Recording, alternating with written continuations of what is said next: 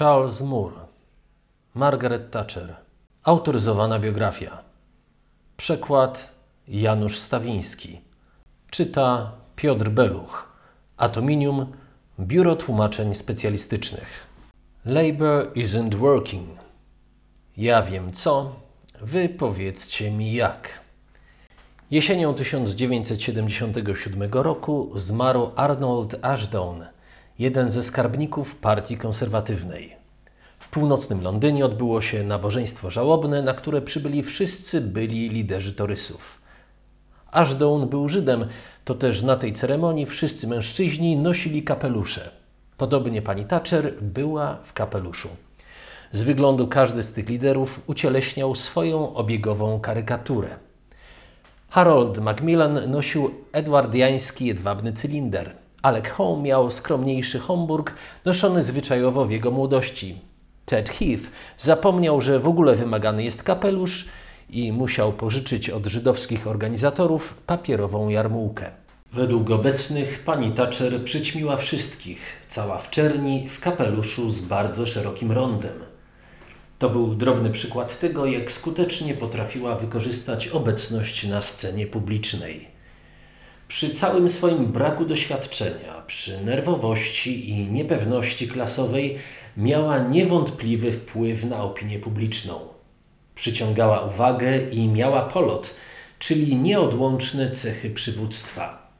Po części wiązało się to z jej płcią, wyjątkową na wybranej przez nią ścieżce kariery, ale też wielką rolę odgrywała jej prezencja i siła charakteru. Byli w partii inni, którzy mieli za sobą znacznie dłuższą i znakomitszą karierę niż ona, ale nie było nikogo, może z wyjątkiem Heatha, kto potrafiłby tak jak ona przemawiać do powszechnej wyobraźni. Lubiła być na widoku, lubiła być zauważana, lubiła przewodzić. Michael Portillo, wówczas młody pracownik Conservative Research Department, został odkomenderowany do pomocy w kampanii konserwatystów do wyborów uzupełniających w listopadzie 1976 roku. W tej roli spotkał się z panią Thatcher i jej zespołem wczesnym rankiem przy pubie w Trumpington. Kiedy w pośpiechu wyskoczyła z samochodu, spojrzała na niego płonącym wzrokiem i rozkazała: Prowadź mnie do boju. Chociaż scena ta była na poły komiczna, wywarła też na nim głębokie wrażenie. Miała wielką potrzebę wyglądania jak liderka i dowodzenia. Żaden lider nie może pretendować do roli przyszłego premiera bez zaistnienia na scenie międzynarodowej. Pierwszym krokiem do tej pozycji, do której pani Thatcher dążyła i którą osiągnęła, była jej wizyta w 1975 roku w Stanach Zjednoczonych już jako przywódczyni partii. Uzupełniła to w następnym roku swoją mową żelaznej damy. Musiała przezwyciężyć ciągnącą się za nią opinię, że, jak obcesowo stwierdził Lord Carrington, kiedy została liderką, nie bardzo wie, gdzie jest Calais. W kolejnych latach odwiedzała stolice europejskie, Bliski Wschód, Chiny i Australazję. Wszystko to w pewnym zakresie budowało jej reputację, a na pewno poszerzało jej wiedzę, lecz nic z tego nie miało wielkiego wpływu na opinię publiczną. Ważniejsza, choć nie całkiem udana, była jej druga wizyta w Stanach Zjednoczonych. Zwycięstwo demokraty Jimmy'ego Cartera nad Geraldem Fordem w amerykańskich wyborach prezydenckich w 1976 roku nie bardzo pomagało sprawie pani Thatcher. Jakkolwiek nie była zbyt dobrego zdania o Fordzie, jej stosunki z republikanami były lepsze niż z demokratami. Ponadto nieco księżycowe przekonanie Cartera, że serca dyktatorów się zmienią, kiedy zobaczą szczere pragnienie pokoju ze strony Zachodu, kłóciło się z jej czujną podejrzliwością wobec Związku Sowieckiego. Widziała więc potrzebę nowego zadania nawiązania przyjaznych stosunków z prezydentem i utrzymania pochlebnej opinii w Stanach Zjednoczonych, których elity polityczne były teraz bardziej skłonne sprzyjać prawemu skrzydłu Partii Pracy niż jej. W marcu 1977 roku planowano wizytę na wrzesień. Lecz zanim doszła do skutku, pani Thatcher po raz pierwszy spotkała się z Carterem w czasie jego wizyty w Brytanii w maju. Oficjalne spotkanie w Winfield House, rezydencji amerykańskiego ambasadora w Londynie, trwało 20 minut. Carterowi towarzyszyli Cyrus Vance, sekretarz stanu oraz Zbigniew Brzeziński, jego doradca do spraw bezpieczeństwa narodowego. Robert Hunter, asystent Brzezińskiego prowadzący notatki, wspominał – Najbardziej uderzające i pamiętne w tym spotkaniu było to, jak pełna wigoru i entuzjazmu była pani Thatcher. Carter był pod wielkim wrażeniem i na samym początku ujęła Brzezińskiego. O tak, doktorze Brzeziński, mruczała jak kotka. Przez całe popołudnie czytałam pana książki. Zbig był niezmiernie rozanielony. Współczesne pamiętniki Brzezińskiego potwierdzają te wspominki. Prezydent spotkał się wieczorem z Thatcher. Zrobiła na mnie wrażenie jako bystry i energiczny polityk. Rozbawiła mnie, wspominając parę razy, że czytała kilka moich książek. Pewnie lepiej by było, gdyby przeczytała książkę Cartera. W ogóle o niej nie wspomniała. Następnie Brzeziński zaniepokoił się.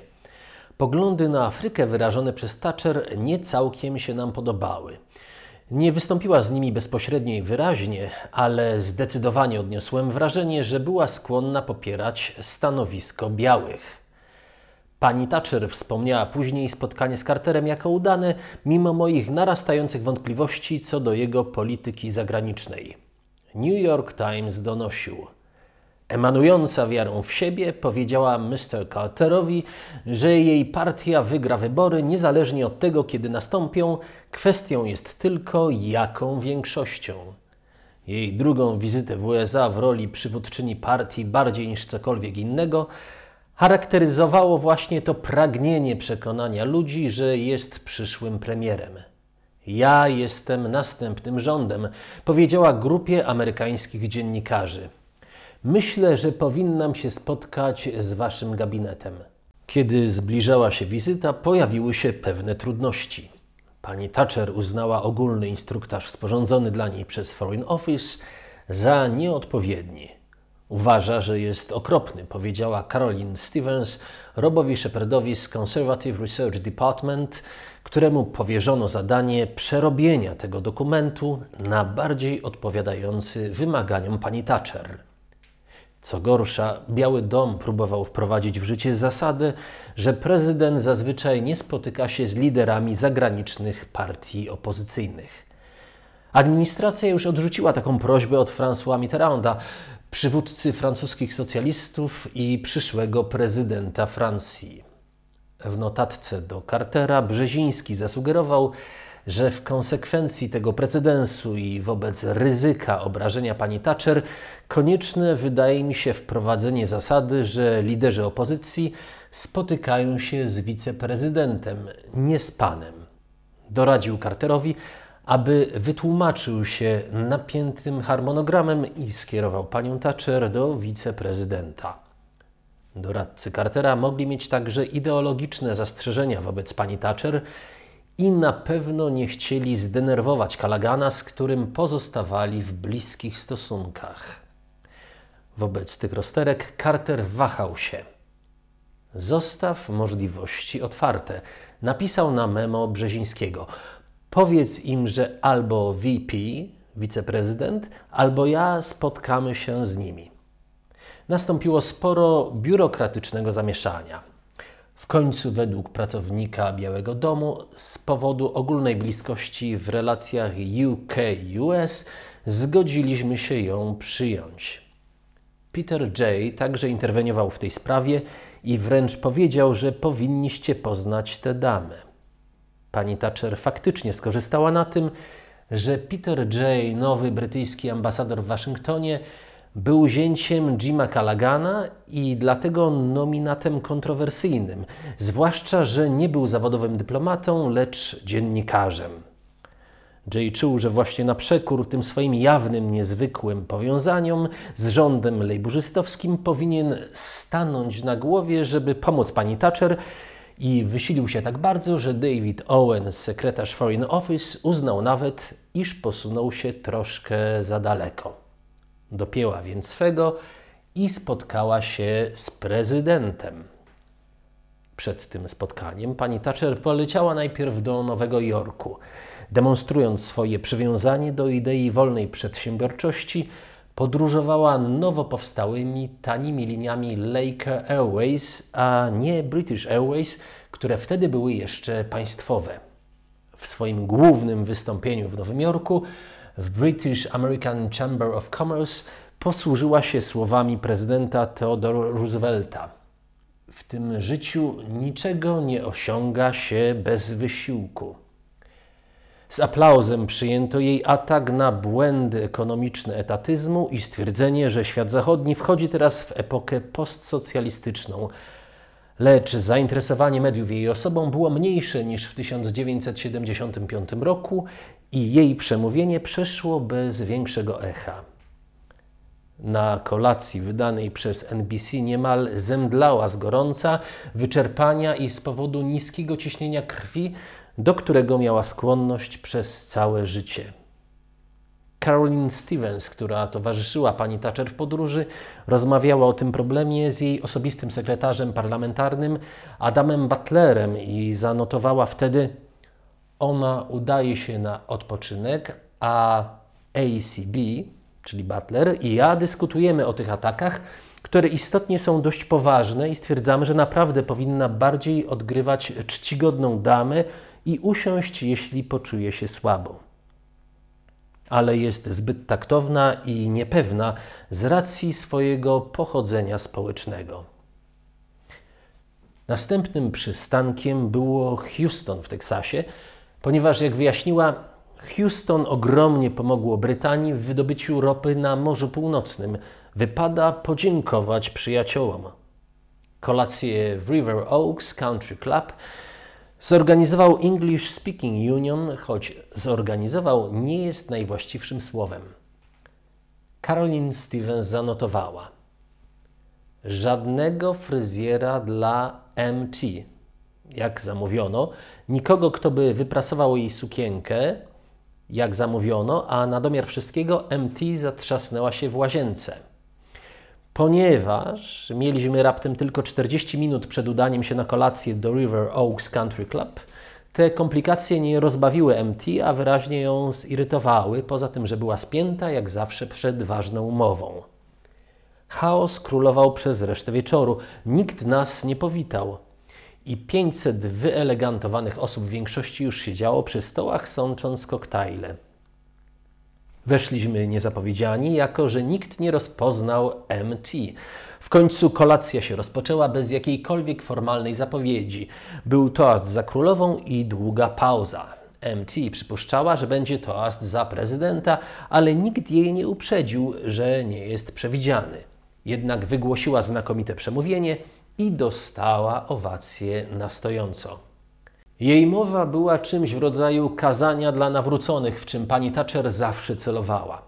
Przedstawiła wspólne dziedzictwo idei brytyjskich i amerykańskich i ogłosiła, że jest ono atakowane. Wartości chrześcijańskie, które spoczywają na hebrajskich i helleńskich fundamentach, życie rodzinne, niewinność dzieci, obyczajność publiczna, szacunek dla prawa, duma z dobrej pracy, patriotyzm, demokracja – wszystkie upadną bez właściwie funkcjonującej gospodarki wolnorynkowej. Keynes zasłynął słowami: W długim okresie wszyscy będziemy martwi. Ale w długim okresie nasze dzieci i ich dzieci będą żyły, oby w wolności. Brytanii z jej nowo wydobywaną ropą życzyła, aby stała się Teksasem Europy i zarabiała pieniądze, które pozwolą jej wypełnić zobowiązania wobec NATO. Roy Fox, konsul generalny w Houston, był pod wrażeniem siły tego przemówienia. To był wspaniały bankiet z nowo wschodzącą gwiazdą, totalnie panującą nad słuchaczami przez jakieś 45-50 minut i to bez korzystania z notatek. Ewidentnie zdobyła zaufanie. Z każdą upływającą minutą kochali ją coraz bardziej. Jej przemówienie mogłoby być Biblią partii republikańskiej.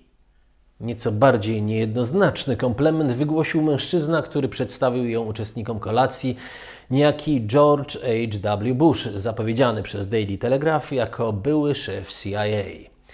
Powiedział, że pani Thatcher to bystra dama, niesamowicie bystra. Odniósł wrażenie, że to kobieta o bardzo silnej osobowości. Nieco nerwowa pochwała ze strony przyszłego prezydenta zapowiadała coś z charakteru ich późniejszych relacji. Pani Thatcher poleciała następnie do Waszyngtonu w atmosferze niejakiej niepewności. Z lotniska odebrał ją Peter J. w towarzystwie kamer telewizyjnych i zawiózł ją do ambasady, gdzie się zatrzymała. Caroline Stevens zapisała: MT wybuchła, kiedy pomagałam jej się przebrać. Ta wizyta będzie gorsza niż się obawiałam. PJ robi wszystko dla swojej chwały. Kamery na lotnisku były dla niego, nie dla mnie. Bezcelowy briefing. Nie powiedzieli mi nic nowego. Mam lepsze kontakty niż oni.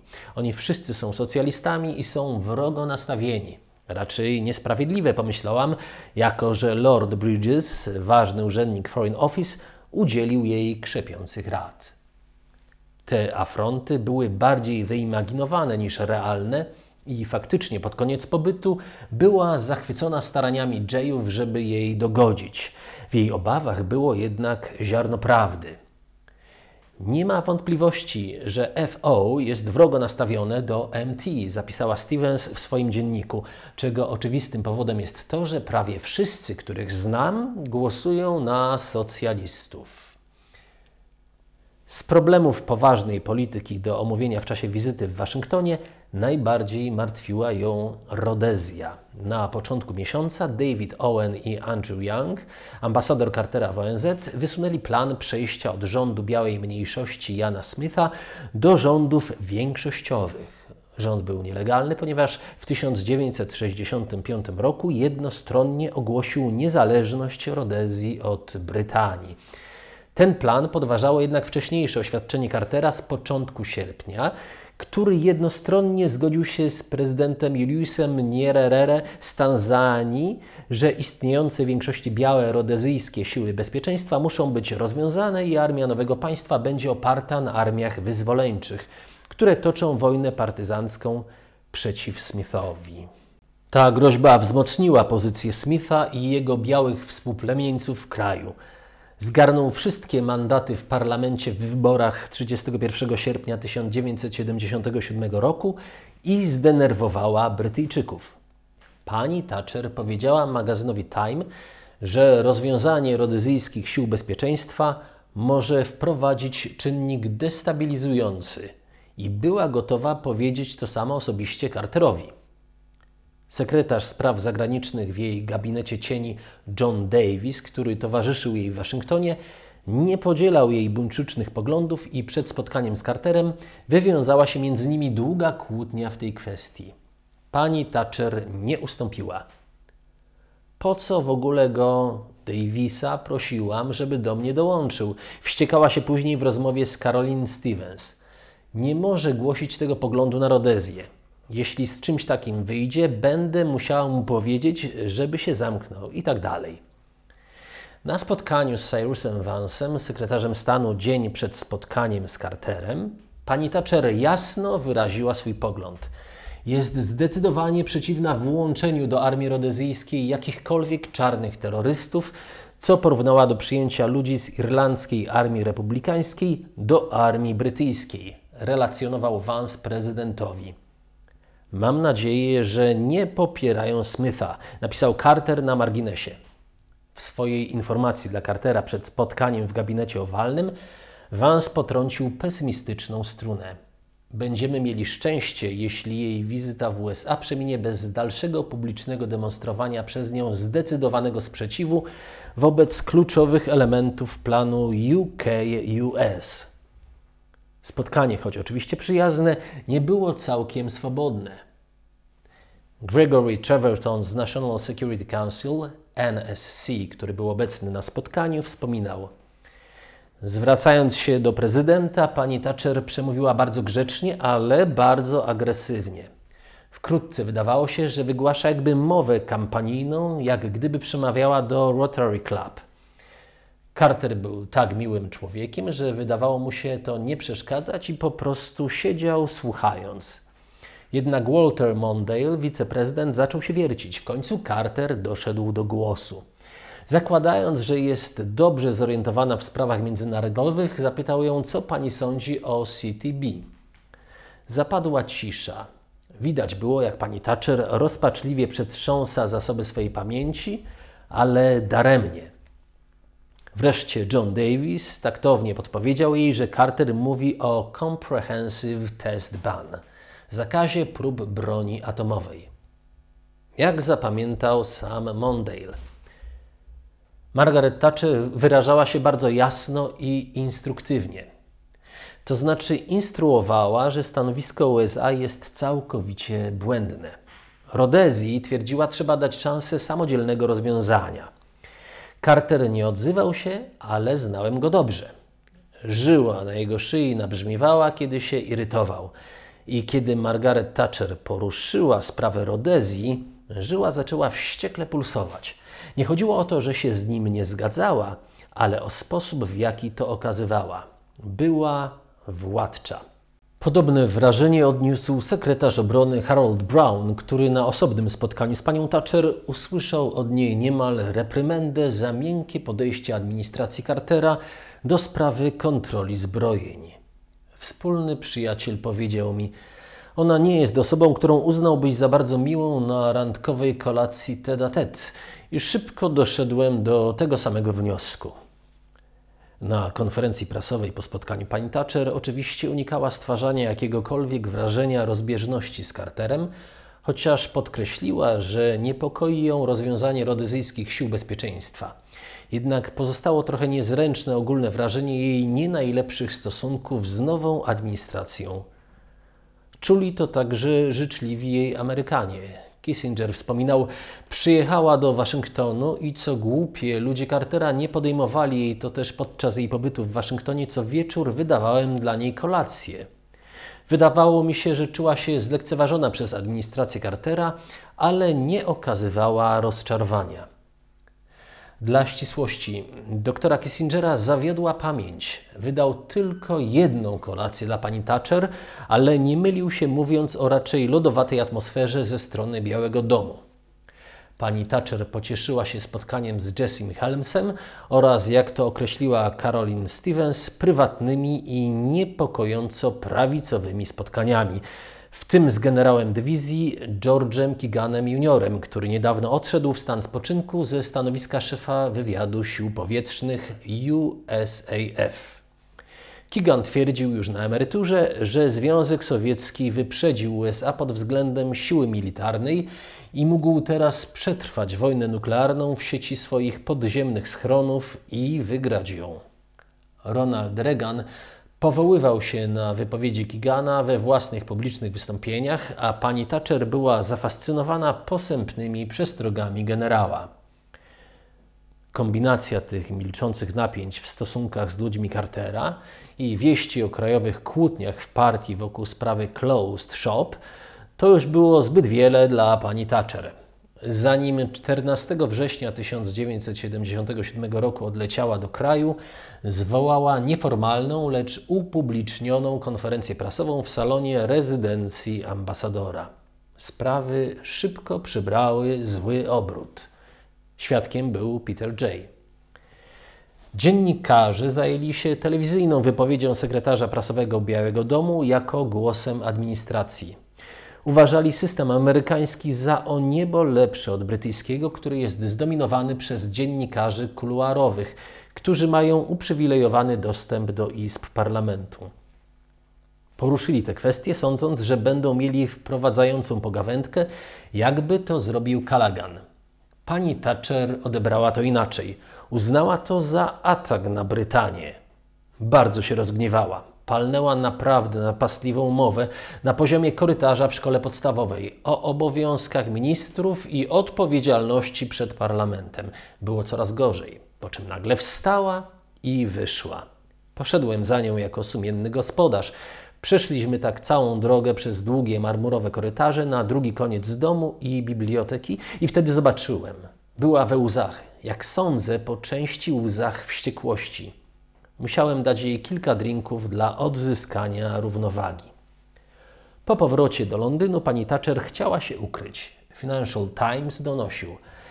Nie była w nastroju, żeby stanąć przed gromadą reporterów i fotografów, którzy czekali na nią na lotnisku Heathrow. Rzecznik oznajmił: Pani Thatcher nie ma absolutnie nic do powiedzenia. Wygłosiła oświadczenie przed opuszczeniem Waszyngtonu i obawiam się, że nie ma niczego do dodania.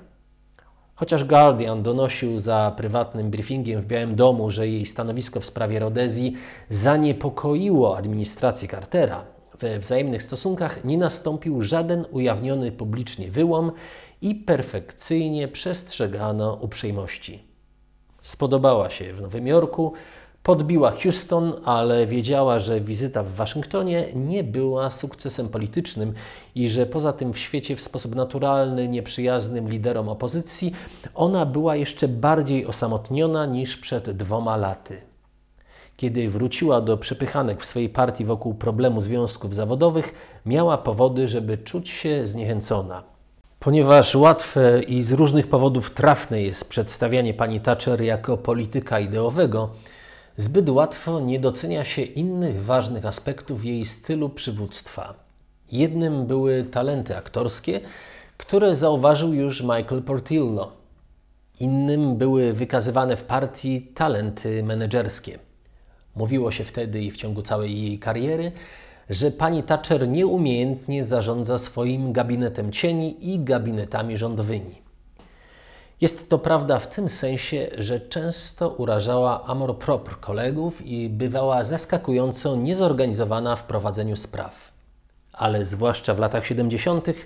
zręcznie zarządzała szeroką partią zarówno w parlamencie, jak i w skali kraju i była mistrzynią w utrzymywaniu operatywnej koalicji opinii w kierowniczych kręgach partii. Wiedziała, że jest na okresie próbnym i działa w parlamencie wiszącym na minimalnej większości. Słuchała głównego kontrolera dyscypliny, Whipa Atkinsa oraz Williego Whitelawa. Była niestrudzenie wytrwała w zajmowaniu się szeregowymi członkami partii i backbencherami, posłami z tylnych ław. Kiedy już rozstrzygnęła te kwestie, głównie ekonomiczne, które uważała za zasadnicze dla narodowego odrodzenia, we wszystkich innych sprawach zwykle zwracała większą uwagę na jedność partii niż na czystość doktrynalną. Potwierdza to przypadek Rodezji. W marcu 1978 roku, ignorując inicjatywę administracji Kalagana i Cartera z 1977 roku, premier Rodezji Jan Smith osiągnął wewnętrzne porozumienie w sprawie formy rządów większości z włączeniem znaczących odłamów czarnej ludności, kierowanych przez biskupa Abela Muzorewe. Porozumienie to natychmiast potępili Robert Mugabe i Joshua Nkomo, główni czarni przywódcy w toczącej się wojnie domowej. Potępiła je także większość wspólnoty międzynarodowej – jednak w oczach wielu konserwatystów, którym nie podobało się prześladowanie naszych przyjaciół i krewnych w Rodezji, zawarcie układu przez Smitha było godne pochwały i wywierali presję na kierownictwo partyjne, żeby go poparło. Te odczucia, silnie podsycane przez Denisa, który dobrze znał tamten region, przepełniały również samą panią Thatcher. Parafrazując prowokacyjne słowa Lorda Randolpha Churchilla, wypowiedziane przed 90 laty w sprawie Ulsteru, powiedziała na zwołanym ad hoc politycznym zebraniu partyjnym poświęconym tej sprawie, że gdyby pozwoliło się dojść do władzy marksiście Mugabemu, biali będą walczyć i biali będą mieli rację. Rozwiązanie, które zatrzymywało białych w kraju i jednoczyło ich z umiarkowanymi czarnymi, było rzeczywiście jej ideałem i całym sercem nienawidziła marksistów popieranych przez Sowietów, którzy zbroili, szkolili i podżegali partyzantów. Właściwie popierała to, co się wydarzyło, ale bez pełnego angażowania się. Jak stwierdziła, fakt, że czarni i biali w Rodezji potrzebują siebie nawzajem, jest fundamentem trwałego porozumienia. Lecz kiedy zwiększyła się presja na konserwatystów, żeby wciągnęli też swój proporzec na maszc Smitha Muzorewy, pani Thatcher stała się bardzo ostrożna. Kiedy zbliżał się doroczny zjazd Partii Konserwatywnej, przedstawiciele partii zaproponowali poprawkę popierającą jednostronne zniesienie sankcji przeciw Rodezji jako pozytywną reakcję na wewnętrzne porozumienie. Kiedy gabinet cieni omawiał tę sprawę na tydzień przed zjazdem, pani Thatcher poprosiła o sporządzenie bardzo szczegółowego protokołu pomocnego w przygotowaniach do Blackpool. Z zapisu wynika, że chociaż Lord Carrington nie był w gabinecie cieni sekretarzem spraw zagranicznych, kierował oporem przeciw poprawce z uzasadnieniem, że będzie dyplomatyczną katastrofą i uniemożliwi rządowi torsowskiemu wypełnienie roli mostu między różnymi stronami. Protokół dowodzi również, że pani Thatcher szukała jakiegoś sposobu raczej uspokojenia spraw na zjeździe niż opowiedzenia się osobiście za lub przeciw sankcjom. Jak sugerowała pani Thatcher, oczywistą reakcją byłoby pokazanie, że rozumiemy przemożne uczucia Izby i solidaryzujemy się z nimi, ale nie możemy się zgodzić, żeby wniosek wiązał przyszły konserwatywny rząd. Obawiała się, że na zjeździe nastąpi bunt, a słabe przemówienie Johna Davisa w imieniu gabinetu cieni zostało w Izbie bezlitośnie zaatakowane. Później okazało się, że Davis cierpiał na dotkliwe bóle głowy spowodowane guzem mózgu, który miał go zabić kilka miesięcy później. Pani Thatcher we wspomnieniach określiła stanowisko Carringtona jako błędne i niepopularne, ale wtedy ustąpiła.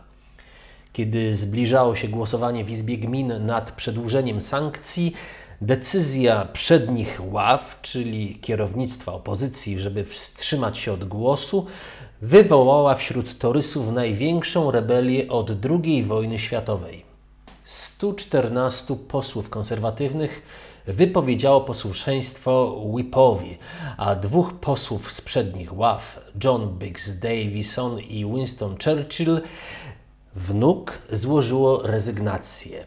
Pani Thatcher twierdziła później, że wolałaby sprzeciwić się odnowieniu sankcji i wyjaśniła swoją decyzję o wstrzymaniu się od głosu wyłącznie w kategoriach zarządzania partią. Lepiej było narazić się na rewoltę całych tylnych ław, niż w tym newralgicznym momencie stracić członków gabinetu cieni. Przy czym owym newralgicznym momentem była perspektywa wyborów powszechnych, pewnych w tym roku, choć odwlekanych. Tymczasem partia słabła w sondażach i nadal była w oczach publiczności podzielona w sprawie polityki dochodowej. Pani Thatcher użyła techniki, która miała dobrze jej służyć w wielu trudnych sytuacjach. Demonstrowanie solidarności z uczuciami szeregowych członków, zwykle prawicowych, a jednocześnie danie partyjnemu establishmentowi większości tego, czego chce. W sercach torysów Rodezja wywoływała szczególnie silne emocje. Ale dla pani Thatcher była to kwestia znacznie łatwiejsza do opanowania niż sprawa dewolucji władzy do Szkocji. Od czasu ogłoszonej przez Teda Heatha deklaracji z Perth, partia konserwatywna teoretycznie zajmowała stanowisko dewolucyjne, chociaż rząd Heatha nie wcielił w życie własnej propozycji powołania szkockiego zgromadzenia ustawodawczego. Szkocki nacjonalizm szybko przybierał na sile, a ropę naftową z Morza Północnego, którą zaczęto wydobywać u wybrzeży w pobliżu Aberdeen, nazywano szkocką ropą. W kampanii wyborczej w październiku 1974 roku konserwatyści obiecali Szkotom zgromadzenie ustawodawcze, choć jego charakter nie został sprecyzowany. Z tych wyborów Scottish National Party powróciła triumfalnie z 11 mandatami z okręgów szkockich i szkocka reprezentacja w partii konserwatywnej spadła do 16 mandatów, najniższego poziomu od czasów wprowadzenia powszechnego prawa wyborczego. Początkowo pod presją swoich czołowych szkockich posłów pani Thatcher niechętnie odświeżyła zobowiązanie do powołania szkockiej legislatury, przemawiając w tym duchu w Perth w maju 1975 roku. Zobowiązanie to przetrwało jeszcze wystarczająco długo, żeby w październiku 1976 roku znaleźć się w tekście The Right Approach, gdzie mówi się o bezpośrednio wybieranym szkockim zgromadzeniu, działającym jako inna izba parlamentu Zjednoczonego Królestwa, co wskazywało na odrzucenie lejburzystowskiej idei odrębnego rządu szkockiego. Ale pod powierzchnią ta polityka zaczęła się zmieniać z kilku powodów. Pierwszym było to, że większość angielskich posłów torysowskich i posłów torysowskich Walii, gdzie konserwatywna opozycja wobec dewolucji była prawie jednomyślna, czuła się źle w obliczu czegokolwiek, co mogło prowadzić do rozpadu Wielkiej Brytanii. Drugim było to, że torysów, którzy popierali dewolucję Iana Gilmora, Francisa Pima i Alika Buchanana Smitha, sekretarza do spraw Szkocji w gabinecie cieni, pociągała równocześnie idea rządu narodowego albo koalicyjnego. Wielu z posłów szkockich opowiadało się za reprezentacją proporcjonalną, która, jak wierzyli, okiełzna szkocki separatyzm i przyczyni się do utrwalenia umiarkowanych rządów w całym Zjednoczonym Królestwie. Panią Thatcher wszystko to przejmowało zgrozą i budziło jej podejrzenia co do motywów tych, którzy to ogłosili. Ponadto dewolucja zaczęła się okazywać problemem dla Partii Pracy. To Partia Pracy miała więcej niż którakolwiek inna partia mandatów do stracenia w Szkocji, bo to partie pracy rozdzierały najpoważniejsze rebelie w tej kwestii. I to przed Partią Pracy stało prawie niewykonalne zadanie utrzymania większości w Izbie Gmin w takiej kontrowersyjnej sprawie. Pani Thatcher rozważała te kwestie z zimną krwią. Chociaż na pewno instynktownie była unionistką, nie pozwalała dać się porwać emocjom. Podobnie jak w przypadku Irlandii Północnej, której sprawy w opozycji przekazała prawie całkowicie Eiriemu Niwiemu, cały czas miała nadzieję, że kwestia dewolucji sama wygaśnie.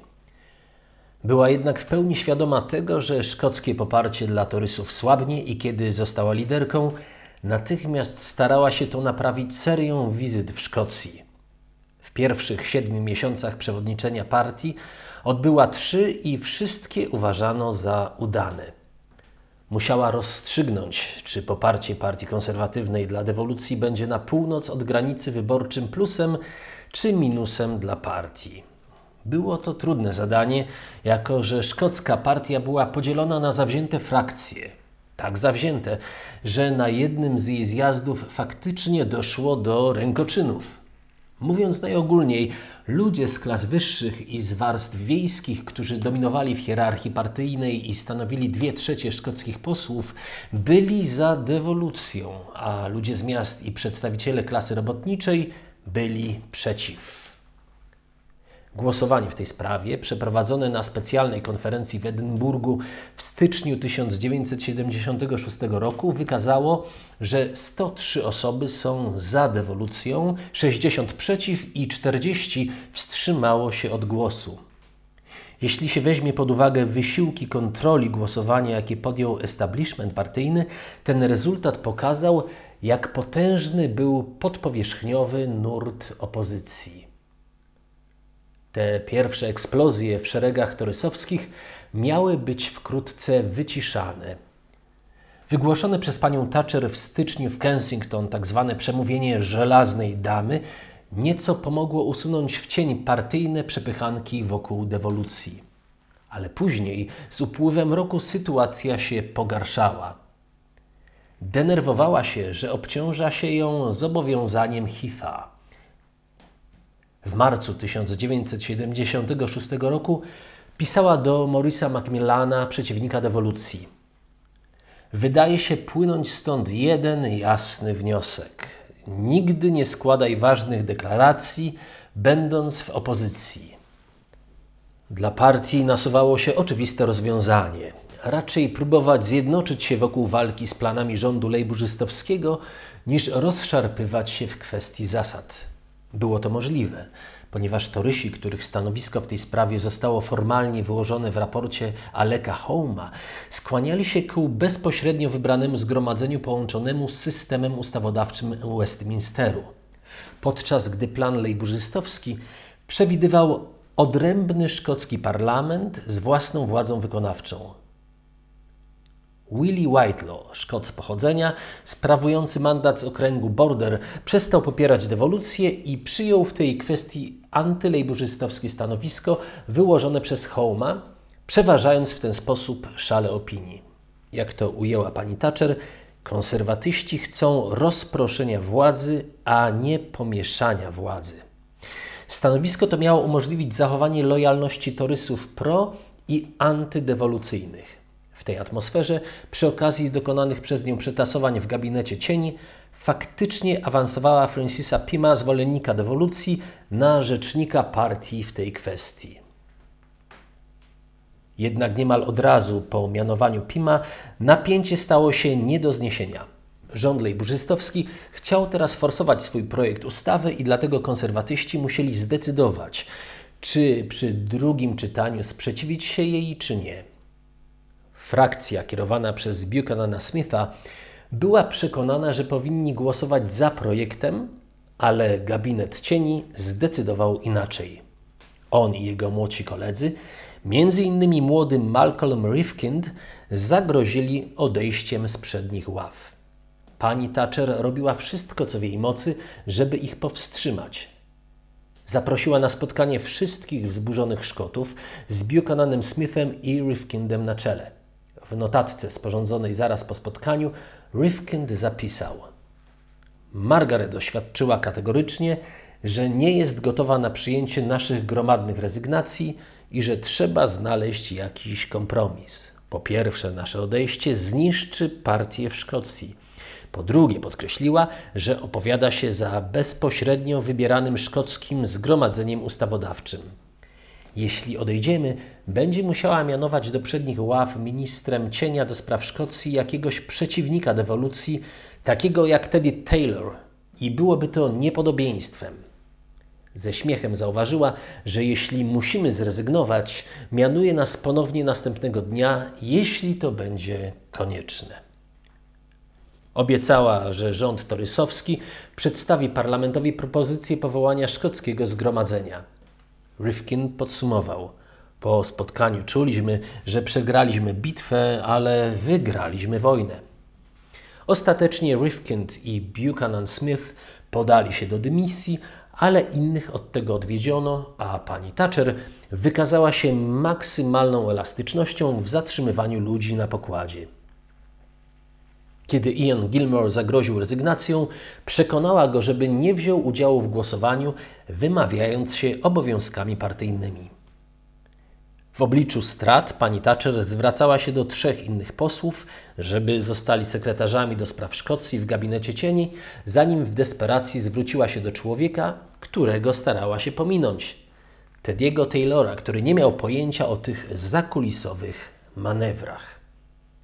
Taylor, twardy i ekscentryczny przedstawiciel klasy robotniczej z Glasgow, którego mandat z tego miasta zależał od dużego poparcia szkockiej partii narodowej, odbierającej głos lejburzystom, wspominał, że pani Thatcher powiedziała do niego: Chcę, żebyś zniszczył SNP, Scottish National Party. Taylor był bardziej niż gotów spróbować tego, ale odpowiedział: Jeśli to zrobimy, stracę także mój mandat. W głosowaniu w parlamencie 27 konserwatystów, w tym HIV, wstrzymało się od głosu, a pięciu głosowało z rządem. Porównywalna liczba posłów lejburzystowskich zbuntowała się przeciw swojemu whipowi z przeciwnym efektem. Zapanował chaos, ale dzięki pragmatyzmowi pani Thatcher wyłonił się z niego znacznie bardziej zadowalający stan rzeczy. Prodewolucyjni torysi poczuli, że uprzejmie uczyniono zadość ich pragnieniu wyrażenia poglądów. Antydewolucjoniści widzieli, że sprawy toczą się po ich myśli, wszyscy poczuli się bardziej zdolni do zjednoczenia się przeciw partii pracy. Wkrótce nadarzyła się torysom kolejna szansa – nie chcąc, żeby projekt był zbytnio roztrząsany, rząd próbował złamać konwencję, zgodnie z którą kwestie konstytucyjne nie muszą być podporządkowane stałemu harmonogramowi i złożył wniosek zgilotynowania, to znaczy skrócenia czasu debaty nad projektem. Jak można było przewidzieć, przegrał głosowanie nad tym wnioskiem 27 głosami. Callaghan utracił więc poparcie szkockich nacjonalistów, dające mu niewielką wymaganą większość. Dwa tygodnie później, po sromotnej rezygnacji z walki o odroczenie debaty nad planami wydatków publicznych, rząd stanął w obliczu głosowania wotum zaufania, co w razie przegranej oznaczało natychmiastowe ogłoszenie wyborów powszechnych. 22 marca 1977 roku jednak wyjaśniło się, że liberałowie wynegocjowali porozumienie podtrzymujące rząd, pakt, który pani Thatcher starała się zdyskontować. Dla torysów nie były to całkiem złe wiadomości, ponieważ bynajmniej nie czuli się pewni zwycięstwa, gdyby ogłoszono wybory powszechne. Ale Libla pakt, pakt Partia Liberalna Partia Pracy, oczywiście wstrząsnął nimi, stając się przyczyną wygłoszenia przez panią Thatcher w zupełnie zbędnej teraz debacie nad wotum nieufności jednej z najgorszych jej mów parlamentarnych. Thatcher wypadła bardzo marnie, zapisał Bernard Donahue. Klisza za kliszą. Zupełnie nie dopasowała się do płynnego i burzliwego nastroju izby. Prywatnie pani Thatcher powiedziała przyjaciołom, że jest świadoma niepowodzenia i obwiniała siebie. Nastroje poprawiło zwycięstwo kandydata Torysów w wyborach uzupełniających w Stechford 1 kwietnia ze wzrostem o 17,6% głosów. Do czasu, aż rząd lejburzystowski poczuł się na siłach powrócić do sprawy dewolucji, pani Thatcher była również gotowa ze swoją partią, którą miała teraz w jednym kawałku. Pisała do prodewolucyjnych posłów żądających twardszej linii. Nasze zobowiązanie do zasady bezpośrednio wybieralnego zgromadzenia ustawodawczego dla Szkocji pozostaje w mocy. Nie odwołam jej i nie zamierzam tego uczynić. Ale dodała: Nie sądzę, żeby sensowne było wysuwanie na tym etapie szczegółowych propozycji formalnych. Jesienią Francis Pym wykonał kolejny ruch, przedstawiając gabinetowi cieni tekst pod tytułem The Need to be More Positive potrzeba bardziej pozytywnego podejścia, w którym argumentował za bezpośrednio wybieranym szkockim zgromadzeniem ustawodawczym, ale nie zdobył poparcia. 2 listopada gabinet cieni zgodził się, że krokiem naprzód będzie zwołanie konwencji konstytucyjnej i przedstawienie na niej wszystkich alternatywnych propozycji. Jak wspominał Teddy Taylor, w gabinecie cieni nigdy nie zapadła żadna decyzja o odrzuceniu dewolucji. Po prostu sprawa po cichu wygasła. Callaghan walczył dalej, ale przeszkadzała mu wniesiona przez buntowników w jego własnej partii poprawka zakładająca, że aby dewolucja została uchwalona, w referendach 40% wszystkich wyborców musi głosować na tak. W głosowaniach w Szkocji w Walii 1 marca 1979 roku ten próg nie został osiągnięty. Poza tym Walia wprost głosowała na nie. To właśnie napięcia z nacjonalistycznymi partiami były przyczyną upadku rządu później w tamtym miesiącu. Jeśli chodzi o konserwatystów, to mogli się sprzeciwiać projektowi rządu bez odrzucenia zasady dewolucji i po cichu prowadzić kampanię za głosowaniem na nie. Ich manifest na wybory powszechne w maju 1979 roku ograniczał się do obietnicy dyskusji na temat przyszłego rządu w Szkocji. W tych wyborach Torysi zyskali netto trzy mandaty w Walii i sześć w Szkocji. Wielu będzie twierdziło, że dystansowanie się pani Thatcher od dewolucji spowodowało upadek szkockiego konserwatyzmu, co w 1997 roku doprowadziło do utraty w Szkocji wszystkich mandatów co do jednego. Ale to była prawdopodobnie projekcja późniejszych problemów na te z tamtego okresu z punktu widzenia kalkulacji wymaganych w pogmatwanej sytuacji parlamentarnej i w obliczu podziałów w łonie jej własnej partii w latach 1975-79, pani Thatcher z pewnością wykazała się w działaniu cechami, których odmawiali jej przeciwnicy taktem, umiejętnością słuchania i sporą przebiegłością. Była też inna sprawa wymagająca od pani Thatcher kunsztu politycznego wówczas znacznie mniej głośna niż dewolucja, ale znacznie ważniejsza w dłuższej perspektywie. Latem 1978 roku kanclerz Niemiec Zachodnich Helmut Schmidt oraz prezydent Francji Valéry Giscard d'Estaing postanowili przeforsować formalne utworzenie 1 stycznia 1979 roku Europejskiego Systemu Walutowego European Monetary System EMS, do którego od razu przyłączyły się wszystkie państwa członkowskie EWG. Najważniejszym elementem EMS był jednak mechanizm kursów walutowych Exchange Rate Mechanism ERM, a udział w nim był dobrowolny. Do wcześniejszej próby koordynacji europejskich walut, znanej jako wąż walutowy, włączył się rząd Heatha na krótkie, lecz fatalne 6 tygodni. Ale teraz to rozwiązanie miało być zinstytucjonalizowane w formie ERM. To też rządy państw członkowskich, łącznie z Wielką Brytanią, będą musiały zdecydować, czy się przyłączyć. Konserwatyści poczuli ulgę, że podjęcie tej decyzji spada nie na nich, ale na Kalagana, którego partia była nękana podziałami w sprawie Europy. Poglądy establishmentu partyjnego były jasne. Zwolennicy Heatha, który pierwszy wprowadził Brytanię do EWG i odniósł sukces w referendum 1975 roku, rozstrzygającym czy zostać w niej czy nie, nadal chcieli rozwijać swój projekt. Latem 1978 roku Adam Ridley napisał do pani Thatcher memo, w którym wskazując przy tym na trudności techniczne, przedstawił decyzję jako wybór między odgrywaniem przez Brytanię konstruktywnej i pozytywnej roli, a zwiększaniem niepewności.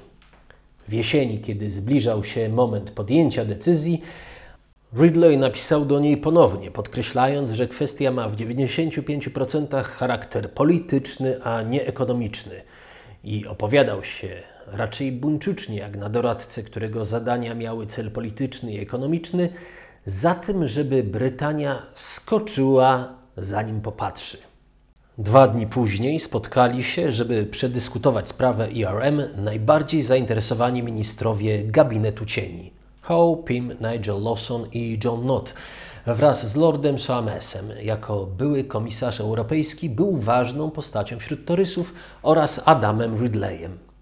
Tłem spotkania było niedawne przemówienie Johna Buffena, konsekwentnie eurosceptycznego w duchu Inoka Powella, który zaatakował IRM jako wzmocnienie francusko-niemieckiej osi w Europie. Lawson bardzo ostrożnie opowiadał się za pewnego rodzaju mechanizmem. Musimy najpierw zdecydować, czy to będzie działać, czy nie. Następnie, gdyby warunki były dobre, czy powinniśmy się przyłączyć. Notta niepokoiły niepopularne dewaluacje narzucane z zewnątrz. Soames i Pym byli za ERM, podobnie jak Jeffrey Howe, przez całe swoje życie polityczne zdecydowanie proeuropejski. Zanotowano słowa Hoła. Odpowiedzią na zagrożenie francusko-niemiecką osią wskazane przez Buffena będzie usadowienie się na innym wierzchołku i stworzenie trójkąta. Później Lawson i Howe oddzielnie napisali do pani Thatcher. Lawson szukał drogi między eurofanatykami i eurofobami i twierdził, że tak długo jak to możliwe, powinniśmy unikać zajmowania jakiegokolwiek zdecydowanego stanowiska w sprawie IMS. To jest straszliwie skomplikowana i niewygodna kwestia, zarówno z ekonomicznego, jak i, co ważniejsze, z politycznego punktu widzenia. Można wykazać, ciągnął, że w praktyce żaden brytyjski rząd nie będzie czuł się zdolny do utrzymania dostatecznie rygorystycznej polityki monetarnej i fiskalnej bez działania przymusu zewnętrznego w postaci stałego kursu walutowego. Z drugiej strony, warunki IRM mogą tak zniechęcić opinię publiczną do EWG, że poparcie dla członkostwa w niej okaże się politycznym samobójstwem. Porównał sytuację z brytyjską decyzją powrotu do standardu złota w 1925 roku i zaniepokoił się o sztucznie wysoki kurs szterlinga. Ale nie przystępując do wspólnego związku walutowego, Brytania na dobre ryzykuje abdykację z przywództwa w Europie. Lawson na zimno dodał, że dlatego można żywić nadzieję na szybkie załamanie się systemu, bo wtedy moglibyśmy zaproponować jakąś alternatywę i bardziej sensowne ramy europejskiej konwergencji gospodarczej. Jak sądził, dla torysów byłoby lepiej, gdyby to lejburzyści mieli wejść, ale gdyby tego nie zrobili, konserwatyści mogli zaatakować Kalagana, oskarżając go, że boi się wielkiego złego Bena. Zakończył: Nie powinniśmy obiecywać, że wprowadzimy Brytanię do IMS. Takie zobowiązanie niepotrzebnie podzieliłoby partię. George Howe był natomiast zdecydowany. Popierał IRM z powodów zarówno ekonomicznych, jak i politycznych. Zasadniczo wierzymy w niemieckie zasady zarządzania gospodarką i powinniśmy być w stanie się z nimi zrównać. Torysi powiedział, powinni wypowiadać się na rzecz IRM, bo zapewnia to większą stabilność waluty i sprzyja konwergencji polityki gospodarczej krajów. Ciągnął dalej. Polityczny argument za tą konkluzją jest silny. Alternatywą jest oddanie przywództwa EWG stołowi francusko-niemieckiemu. W kategoriach taktycznych Howe twierdził, że niemożliwe byłoby uzależnienie przystąpienia Brytanii do IRM od reformy wspólnej polityki rolnej Common Agricultural Policy CAP, która ustala system dopłat w całej EWG, a także od zmiany wpłat Brytanii do budżetu EWG, ponieważ nasza pozycja negocjacyjna jest o wiele za słaba. Jak zwykle w przypadku korespondencji nadchodzącej do niej w kwestiach politycznych, pani Thatcher nie odpisała, lecz komentarze na marginesach listu Hoła jasno wyrażają jej uczucia. Przy jego twierdzeniach o stabilności waluty i konwergencji gospodarczej napisała dlaczego. Obok jego stwierdzenia, że budżetu i ustępstw w CAP nie można użyć jako ceny za przystąpienie do IRM, napisała: Nie da się tego zrobić później. Przy jego twierdzeniu o francusko-niemieckim stole napisała po prostu nie. Dziękując Sir George'owi Boltonowi, byłemu wicegubernatorowi Banku Anglii, który 13 listopada 1978 roku przedstawił jej swoje poglądy na ten temat, stwierdziła: To jest najbardziej pouczające wyjaśnienie, jakie otrzymałam na temat praktycznych problemów IMS. W tym momencie wydają się niemal nie do przezwyciężenia. W praktyce Jim Callaghan ułatwił sprawę konserwatystom. Zdecydował, że Brytania nie przystąpi do IRM, ogłaszając to Izbie Gmin 6 grudnia 1978 roku. Pani Thatcher dość łatwo przyszło stwierdzenie, że to zaniechanie akcesu jest oznaką gospodarczej słabości Brytanii i podziałów w Partii Pracy oraz smutnym dniem dla Europy. I poprzestanie na tym. W cytowanych wyżej dokumentach i listach kryła się w tonie treści w sprawach osobowych, nawet w doborze słów, bezlitosna zapowiedź pojawienia się kości niezgody, która miała wywołać takie skrajne swary i podziały w jej gabinetach rządowych pod koniec lat 80.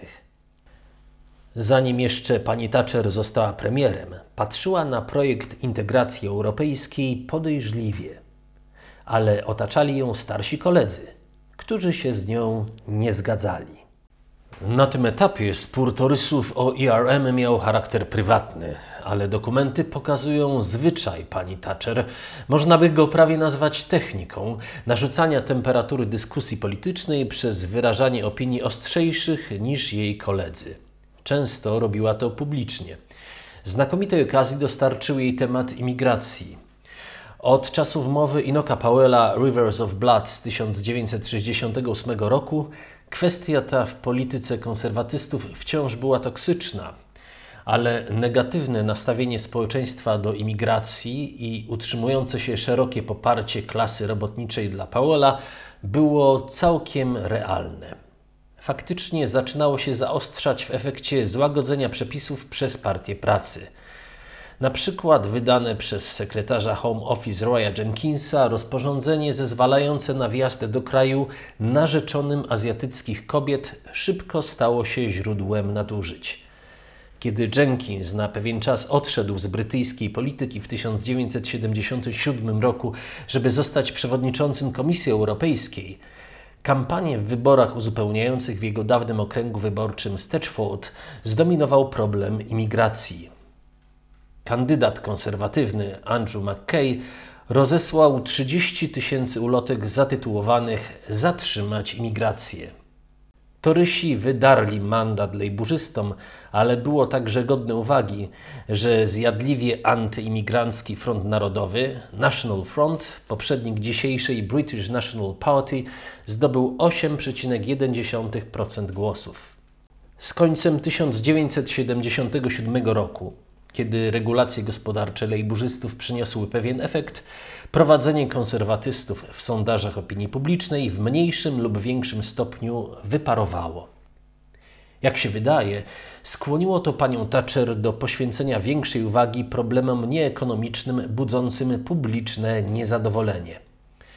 Według Richarda Rydera Czuła się osaczona przez politykę dochodową, pomyślała więc, że dokona swobodnego wypadu na pole imigracji. W wywiadzie udzielonym programowi World in Action w telewizji Granada, wyemitowanym 30 stycznia 1978 roku, zauważyła, że do końca stulecia prawdopodobnie będą w Brytanii 4 miliony Pakistańczyków i imigrantów z krajów wspólnoty brytyjskiej, które uzyskały niepodległość po II wojnie światowej. To strasznie dużo powiedziała. Przy tym Brytyjczycy obawiają się, że mogą ich zalać ludzie o odmiennej kulturze i wiecie, brytyjski charakter uczynił tak wiele dla demokracji, dla prawa i dokonał tak wiele na całym świecie, że jeśli pojawia się jakikolwiek strach, że może zostać przytłoczony, ludzie zareagują i będą raczej wrogo nastawieni do przybyszów. Dodała, że wychowała się w miasteczku z 25 tysiącami mieszkańców, a każdego roku wjeżdża do kraju około dwa razy więcej ludzi. Jesteśmy narodem brytyjskim, powiedziała, z brytyjskimi cechami. W poważnej prasie i w Westminsterze zapanowało powszechne oburzenie na te słowa, a w kraju spotkały się z powszechną aprobatą. Człowiekiem, który znalazł się w najtrudniejszym położeniu, był Willie Whitelaw był wściekły zarówno z powodu tonu uwag pani Thatcher, jak i dlatego, że nie raczyła go uprzedzić. Chciałby, żeby w swoich wypowiedziach była ostrożniejsza, ale wiedział, że wywiad nie był transmitowany na żywo i miała możliwość wyciąć swoje uwagi, zanim poszły w eter. Nie zrobiła tego. Whitelaw, jak zwykle wszemi wobec, ogłaszał, że złoży rezygnację, ale nic nie zrobił. Royowi Jenkinsowi mówił, jak absolutnie upiorne jest życie z tą okropną kobietą i jak myśli o rezygnacji. Ale pracował dalej, jak gdyby nigdy nic. W Conservative Research Department wzburzenie, jakie zapanowało na bardziej liberalnym skrzydle partii, prywatnie wyraził Chris Patton. Wyobraź sobie, powiedział do Michaela Portillo, gdyby powiedziała, że zalewają nas Żydzi. W Izbie Gmin nadpobudliwy poseł Partii Pracy Andrew Foltz został upomniany przez spikera, żeby panował nad sobą w atakach na panią Thatcher. Foltz odkrzyknął: Jak możesz tego oczekiwać z tą przeklętą kobietą w izbie? Jego słowa, ta przeklęta kobieta, that bloody woman, podchwyciło wielu, którzy jej nie lubili i słyszało się je często w skrócie TBW. Jej wypowiedź zwróciła uwagę nie dlatego, żeby oznaczała jakąś zmianę polityki. Większość torysów zgadzała się, że trzeba wzmocnić kontrolę nad imigracją, ale z powodu jej języka. Sposób, w jaki ktoś wypowiada się o imigracji, był wskaźnikiem poglądów w innych sprawach, jak to nadal jest również dzisiaj. Pani Thatcher wiedziała o tym, podobnie jak w przypadku jej osobistego poparcia dla kary śmierci. Była to kwestia sumienia, w której nie mogło być wiążącego stanowiska partii i ochoczo rzucała wyzwanie paplającym klasom. W pewnym sensie nawet podobała jej się łatka TBW. Uważała, że mówi ludziom to, co inni starają się ukryć. 25 lat później, wspominając wywiad ze słowami o zalewie, zacytowała wiersz Kiplinga The Fabulists. When all the world would keep a matter hid, since truth is seldom a friend to any crowd, men write in fables as old Aesop did. Enoch Powell uważał, że pani Thatcher szybko wycofała się ze swojego stanowiska w sprawie imigracji pod presją swojej partii, ponieważ bossowie torysów byli niczym ateńscy oligarchowie, którzy zawsze poświęcą kulturę dla klasy. W istocie jednak broniła swoich słów i skorzystała z okazji, żeby powtórnie wyrazić swoje przekonanie, że Front Narodowy nie tylko jest daleki od tego, żeby być autentycznym czy nawet tylko wypaczonym głosem patriotycznej prawicy, lecz jest frontem socjalistycznym, dążącym do wprowadzenia gospodarki zamkniętej i kontroli państwa. Zainteresowało ją to, że słowo nazizm jest skrótem od słów narodowy socjalizm i uważała, że ten socjalistyczny aspekt jest niebezpiecznie ignorowany. Jej zdaniem w kwestii imigracji polityk musi uwzględnić zasadne obawy ludzi, którzy mają prawo do większego wpływu na liczby i zobowiązania. Konserwatyści wystrzelili w sondażach opinii z poziomu równowagi z lejburzystami na 11% prowadzenie. I Callaghan, czując polityczne niebezpieczeństwo, zaprosił panią Thatcher do międzypartyjnych rozmów o imigracji, które to zaproszenie odrzuciła, uznając je za próbę wytłumienia tematu. Problem imigracji pomógł Torysom wygrać w lutym 1978 roku wybory uzupełniające w Ilford North. Cały spór wokół zalewu utwierdził panią Thatcher w przekonaniu, szczególnie irytującym jej gabinet cieni, ale bezsprzecznie popieranym przez wyborców, wyrażonym w słowach: Muszę ufać swojemu sądowi w ważnych sprawach, a niekoniecznie liczyć na to, że najpierw przekonam swoich kolegów, bo mogę oczekiwać, że gdzieś w kraju będą moi zwolennicy, a być może większość będzie za mną. Jedynym sposobem sprawdzenia, czy jest większość za mną, były oczywiście wybory powszechne. Pamiętając o tym na początku wiosny 1978 roku, partia podjęła śmiałą decyzję o wyborze agencji marketingowej. Zaproszono trzy spółki do przedstawienia propozycji, ale te prezentacje nie podobały się Gordonowi Rissiemu, którego wydelegował do tego zadania przewodniczący partii Lord Thorneycroft, wątpiący w ogóle w sens zatrudniania takiej agencji.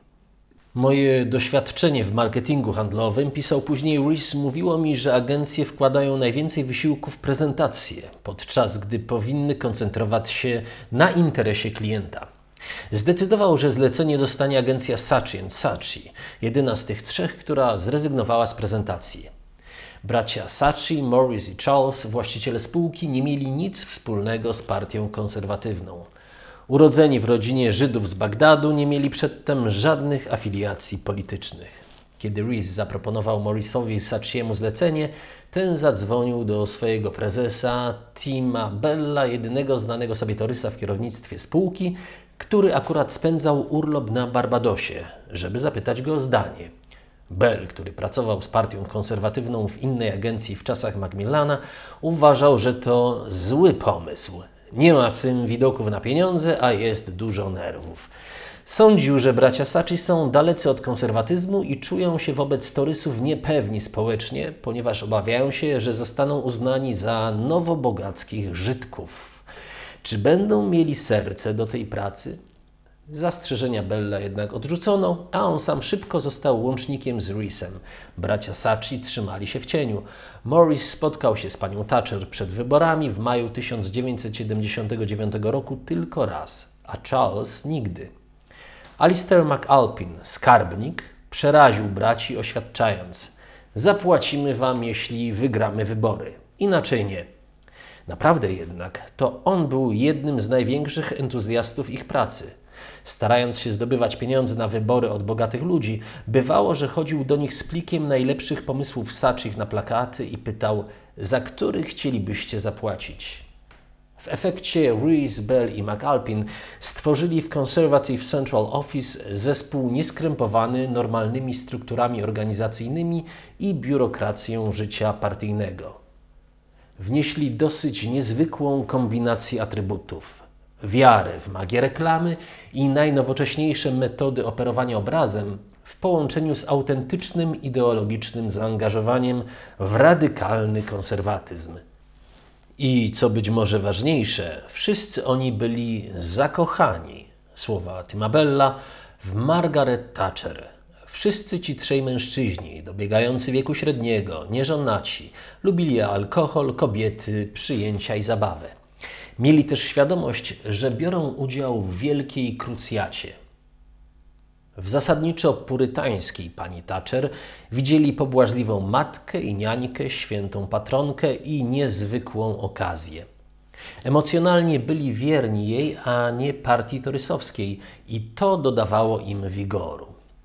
Strategią Saczego Risa nie było jednak skupianie uwagi publicznej na ich bohaterce.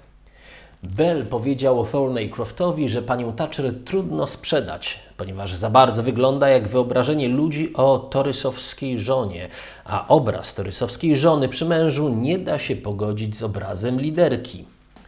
Rees niepokoił się, że radiowe transmisje z parlamentu, które zaczęły się w kwietniu 1978 roku, jeszcze bardziej utrudniały życie kobiety liderki, ponieważ odbiorcy mogli słyszeć jej piskliwy głos, gdy usiłuje przekrzyczeć wrzawę. Była także bardzo dobrego zdania o talentach radiowych i telewizyjnych Jima Callagana. Chociaż polityka coraz częściej przekradała się na ekrany telewizyjne, co sprawiało, że kampanie wyborcze stawały się coraz bardziej spersonalizowane, to jednak Sachi nie zdecydowali się na podsycanie tej tendencji.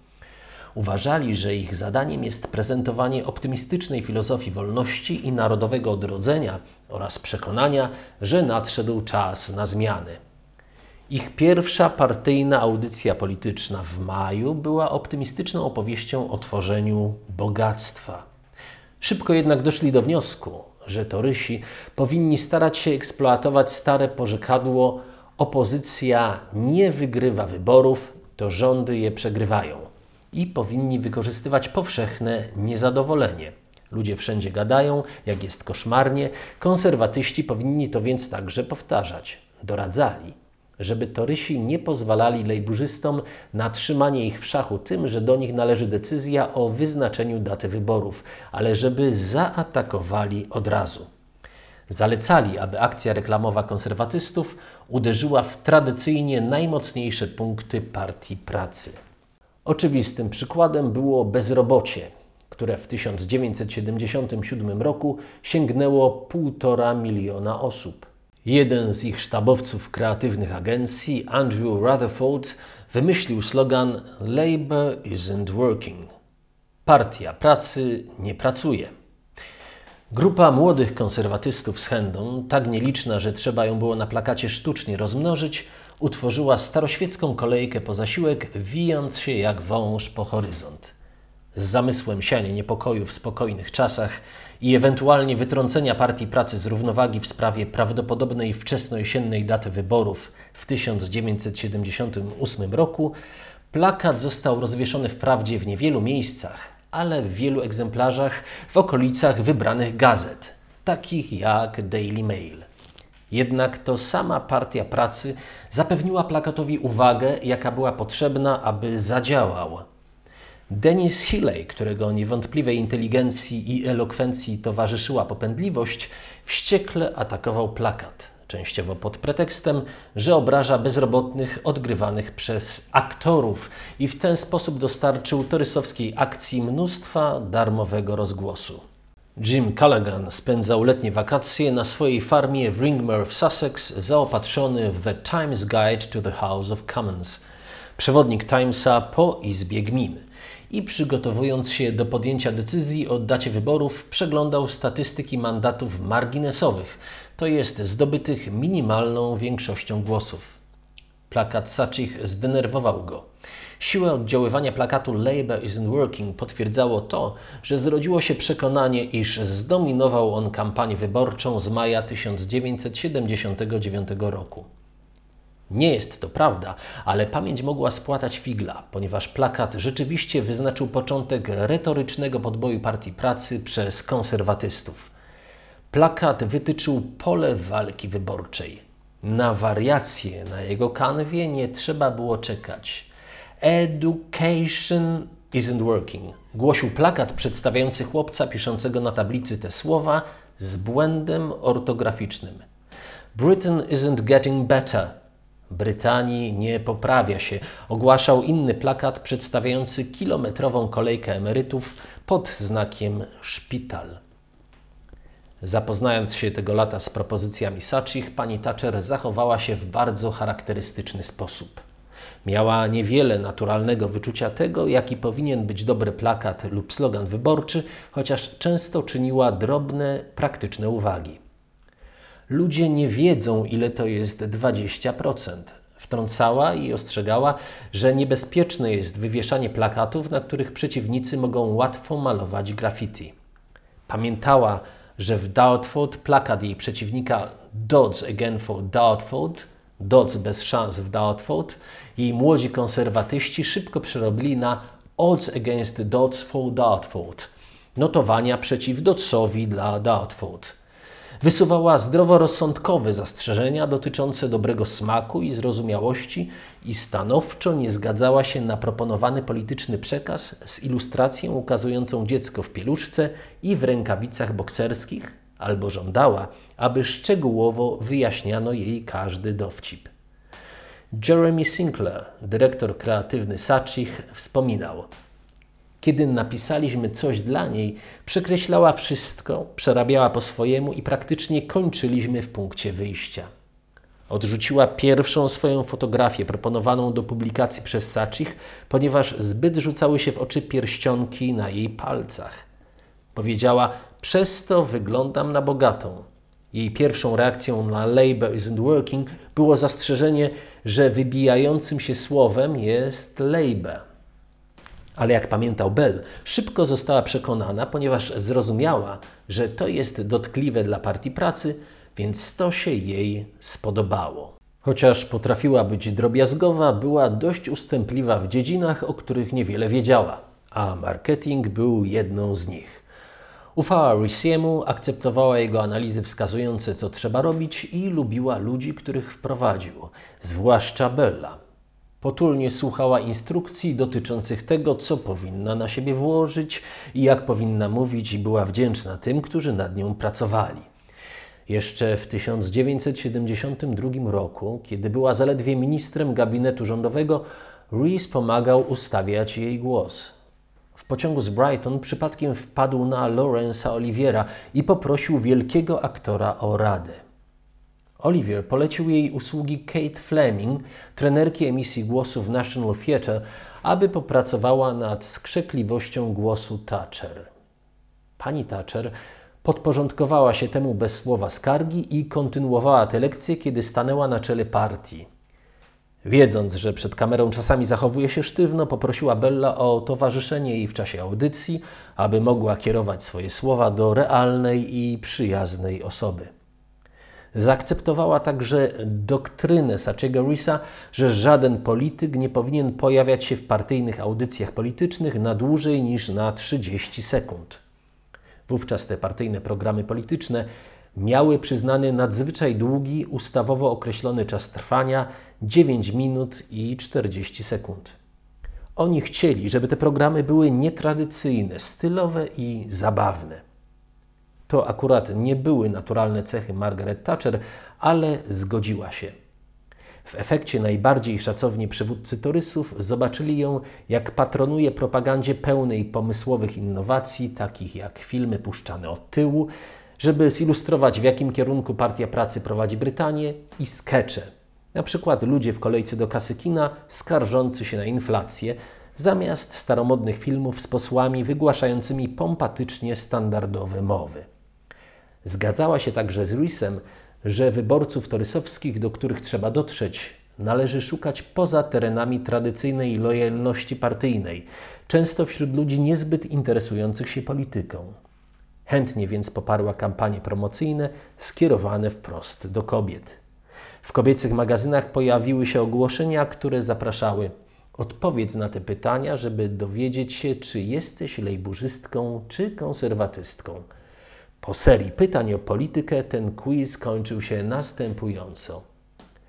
Która z tych osób może lepiej wiedzieć, jak to jest robić zakupy dla rodziny? A. James Callaghan, B. Twój mąż, C. Margaret Thatcher. Jak od początku dopominał się Rees, wykorzystywanie popularnych gazet było częścią tej samej strategii i pani Thatcher posłusznie wypełniała swoje zadanie.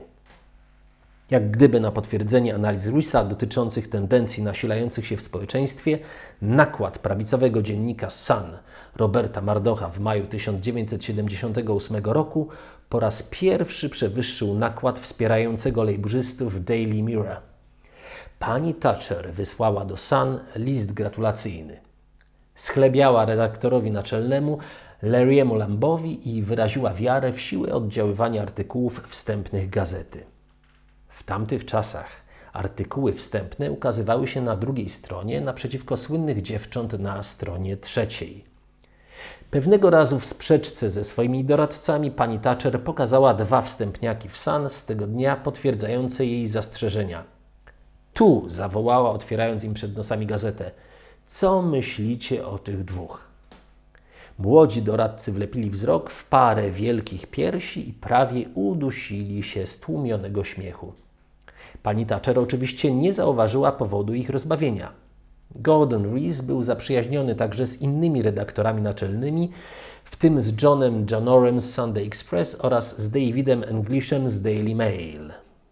Kiedy Mail dotarł do nieznanej poprzednio historii pierwszego małżeństwa Denisa, Rees wykorzystał swoją zażyłość z Englishem, prosząc go, aby nadał artykułowi przyjazny wydźwięk. I rzeczywiście, English nawet sam go napisał – Rzuca to pewne światło na różnicę między skutecznymi zabiegami pani Thatcher wokół swojego wizerunku publicznego i jej nieporadnością w prezentowaniu historii rodzinnej własnym dzieciom, Markowi i Karol, które nie wiedziały o pierwszym małżeństwie ojca.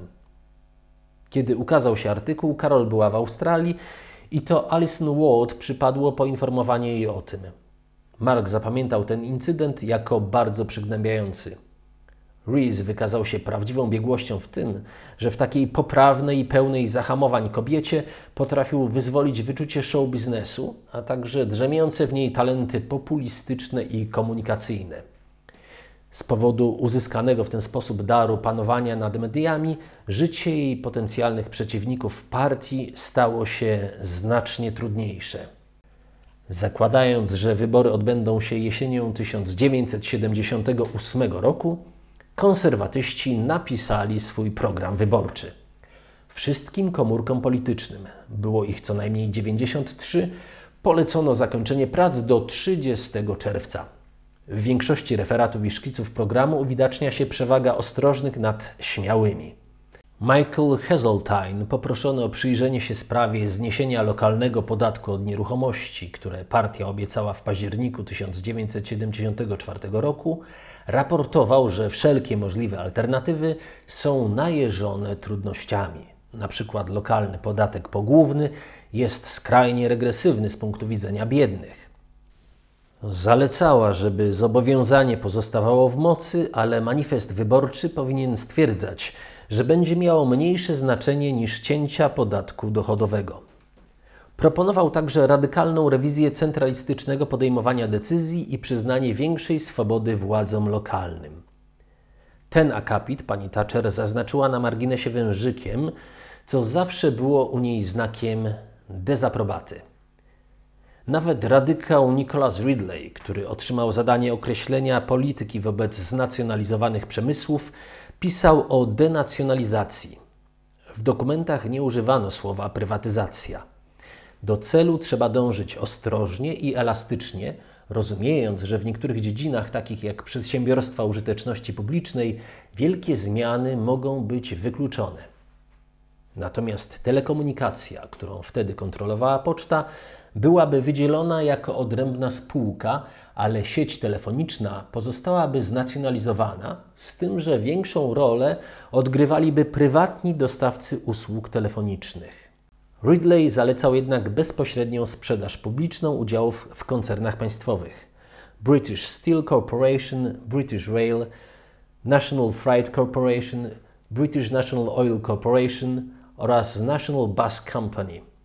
10 lipca 1978 roku gabinet cieni zgodził się, że pomysły denacjonalizacji nie będą publikowane. Klecenie programu wyborczego zbiegło się z kłótnią o ludzi pani Thatcher. W początkach kierowania partią martwiła się tym, że jej biuro nie potrafi sobie odpowiednio poradzić z olbrzymią liczbą stale napływających listów 3000 tygodniowo. Sprawa stała się paląca w 1976 roku, kiedy Duke of Rutland, książę znany pani Thatcher z dzieciństwa w Grantham, człowiek nie z tych, którzy by puścili płazem, Les Majesté w odpowiedzi na swój list do pani Thatcher otrzymał pismo od jej pracownika zaczynające się od słów Dear Mr. Rutland, drogi panie Rutland, zamiast ceremonialnego My Lord Duke lub Dear Duke. Kiedy pani Thatcher dowiedziała się o tym, eksplodowała. Alistair McAlpin ściągnął Davida Ulufsona, który pomagał mu w kierowaniu rodzinną firmą Great Universal Stores i dlatego znał tajniki korespondencji pocztowej, żeby doradził usprawnienia. Wolfson szybko zajął się też poprawą łączności między Central Office i biurem liderki partii. Latem 1978 roku, kiedy sądziła, że wybory powszechne są bliskie, poprosiła Wolfsona, żeby pracował dla niej na pełny etat i mianowała go sekretarzem gabinetu cieni. Wywołało to awanturę, ponieważ Chris Patton jako dyrektor Research Department był automatycznie sekretarzem gabinetu cieni. Patton zdenerwował się, bo uznał tę decyzję Thatcher za afront osobisty i ideologiczny. Pani Thatcher prawdopodobnie nie miała zamiaru kogokolwiek obrażać. Chyba nawet nie była świadoma, że stanowisko sekretarza gabinetu przysługuje Pattonowi, co zresztą również samo w sobie musiało być dla niego irytujące. Wolfson uważał, że to wszystko stało się dlatego, że nie miał gdzie siedzieć w zatłoczonych pokojach biura liderki poza salą posiedzeń gabinetu cieni. Pani Thatcher połączyła więc nadany mu tytuł z odpowiadającą mu lokalizacją w terenie i poprosiła go, żeby prowadził protokół. W rzeczywistości nigdy tego nie robił i życie toczyło się niemal tak samo jak przedtem. Cały ten incydent ilustrował, jak zadziwiająco małą wagę przywiązywała pani Thatcher do stanowisk, hierarchii, funkcji itd., tak co było w pewien sposób nawet oryginalne, ale często prowadziło do afrontów. Wyrażało się w tym także jej upodobanie do gromadzenia wokół siebie ludzi lojalnych przede wszystkim wobec niej, a nie wobec całej maszynerii. Proces pichcenia manifestu elektryzował wszystkie frakcje. Podczas gdy Chris Patton obawiał się, że on sam i w ogóle to, co uważał za swój oświecony liberalny konserwatyzm, mogą znaleźć za burtą, to taczeryści martwili się, że zwycięży mięczakowatość. Zachował się fragment napisanego dla Thatcher komentarza Ulufsona do pierwszego szkicu manifestu o propozycji, że konkurencja będzie promowana przez wzmocnioną komisję monopolową, pisze: Pomocy, czy niczego się nie nauczyliśmy? A kiedy sugeruje się, żeby rząd powiększył Office of Fair Trading, Urząd Uczciwego Handlu, Urząd Ochrony Konsumenta, komentuje: Najbardziej bezproduktywni urzędnicy służby cywilnej. Ze swej strony pani Thatcher narzekała, że energia i dyscyplina ich przedsięwzięć politycznych jest rozpraszana na zbyt wiele obietnic. W protokole z posiedzenia gabinetu cieni 31 lipca zapisano: Pani Thatcher wskazała, że ponieważ włożyliśmy bardzo wiele rodzynek, grozi nam utrata wiarygodności w sprawie redukcji wydatków. Zaproponowała, aby w następnym projekcie programu położyć największy nacisk na kilka głównych celów, od których zależy wszystko inne. A. Na obniżenie podatków i B. Na wzmocnienie obrony wewnętrznej i zewnętrznej. Ale na tym samym zebraniu uzgodniono, nie powinniśmy wdawać się w walkę ze związkami zawodowymi wokół drugorzędnej sprawy zasiłków dla strajkujących. Uczucia pani Thatcher w tamtym czasie odzwierciedlały konflikt między roztropnością i przekonaniem, jaki toczył się w jej duszy. W prywatnym wywiadzie udzielonym Davidowi Butlerowi i Denisowi Kavanagowi 9 sierpnia 1978 roku powiedziała, że posprzątała swoje biurko i jest gotowa do przeniesienia się na Downing Street 10. Wyjaśniła, że lider musi zupełnie wyzbyć się strachu i że osiągnęła pewien stopień wolności intelektualnej i politycznej, która wiąże się z tym, że nie ma się żony i dzieci na utrzymaniu. Jakie trzy główne aktualne problemy? Wskazała inflację, podatki i regulacje i stwierdziła, że wszystkie stworzył rząd. Powiedziała, że nie ma czasu na jakikolwiek rząd jedności narodowej czy na reprezentację proporcjonalną, metodę głosowania, która może prowadzić do takiej koalicji. Jak powiedziała Butlerowi i Kavanagowi w gabinecie cieni, tylko Carrington, Pryor i Ian Gilmer chcieli PR, proporcjonalnej reprezentacji, co się właśnie okazało. Dziennikarze relacjonowali, co mówiła o Carringtonie. Jest starym Whigiem, znakomitym taktykiem, który nie potrafi długo myśleć. Zawsze jednak wykłada swoje wątpliwości i wahania, a ona się niecierpliwi. Do ludzi takich jak on mówiła: Wiem co, powiedz mi jak. Te ostatnie słowa mogą służyć za podsumowanie jej działania przez wszystkie lata opozycji. Zapytana w tym samym wywiadzie, jakie są źródła jej strategii politycznej, odparła moje przekonania. Lecz ostrożność polityczna kazała jej dodać, że torysi powinni wystrzegać się błędu wysuwania zbyt wcześnie dobrych pomysłów popełnionego przez Hugh Gateskella w 1959 roku w sprawie cięć podatków. Rozkodowanie socjalizmu zabierze bardzo dużo czasu. Potrzeba 10 lat na zmianę wszystkiego, aby na przykład działanie rynku stopniowo się rozszerzyło, a świadczenia i ubezpieczenia społeczne stały się sprawami, które związki zawodowe zechcą negocjować prywatnie przeciwstawiając się tym kolegom, którzy nadal popierali kontrolę płac, pani Thatcher powiedziała, że w polityce dochodowej Heatha najgorsze było to, że podważyła szacunek dla rządów prawa.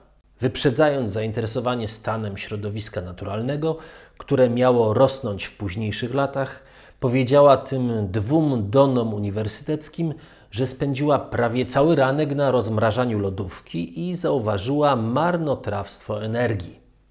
Czy nie jest możliwe użycie części ciepła wydzielanego przez lodówkę do ogrzewania domu? W tym prywatnym wywiadzie Śmielej niż w ówczesnych publicznych wypowiedziach pani Thatcher wyrażała zdecydowane poglądy, z czego później stanie się sławna.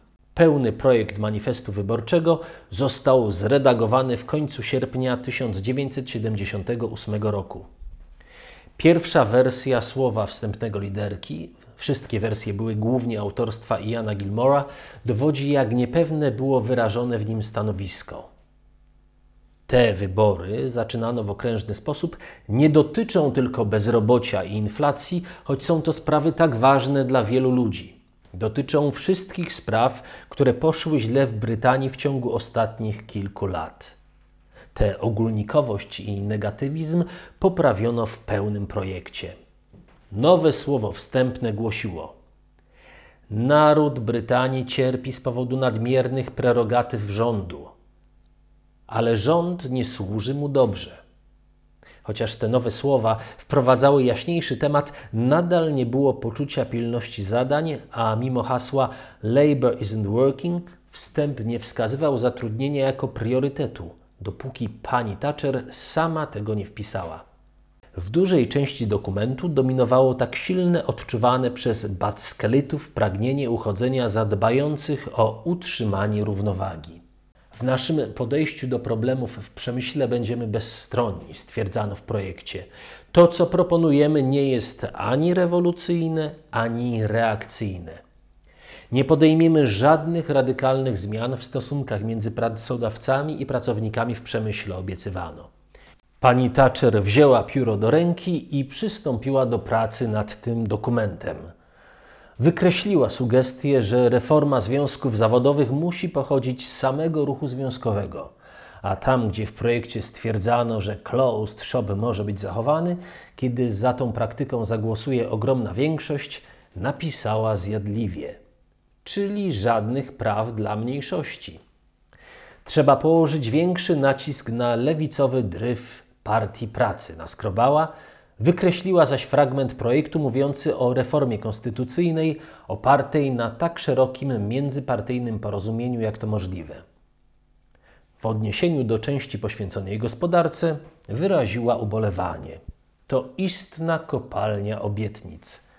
Przy akapicie poświęconym płacy, błądzącym wokół tematu rezygnacji z jednej normy i mówiącym o znaczeniu przemyślanej dyskusji nad ekonomicznymi celami rządu, pani Thatcher napisała: Ten paragraf jest żałosny.